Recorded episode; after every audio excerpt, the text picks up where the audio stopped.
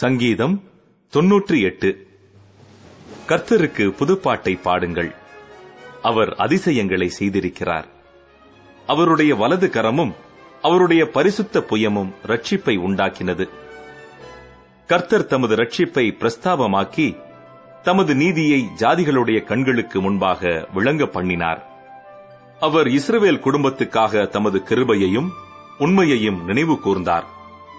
பூமியின் எல்லைகளெல்லாம் நமது தேவனுடைய ரட்சிப்பை கண்டது. பூமியின் குடிகளே நீங்கள் எல்லாரும் கர்த்தரை நோக்கி ஆனந்தமாய் ஆர்ப்பரியுங்கள். முழக்கமிட்டு கம்பீரமாய் பாடுங்கள். சுரமண்டலத்தால் கர்த்தரை கீர்த்தனம் பண்ணுங்கள். சுரமண்டலத்தாலும் கீத சத்தத்தாலும் அவரை கீர்த்தனம் பண்ணுங்கள். கர்த்தராகிய ராஜாவின் சமூகத்தில் பூரிகைகளாலும் எக்கால சத்தத்தாலும் ஆனந்தமாய் ஆர்ப்பரியுங்கள். சமுத்திரமும் அதன் நிறைவும் பூச்சக்கரமும் அதன் குடிகளும் முழங்குவதாக.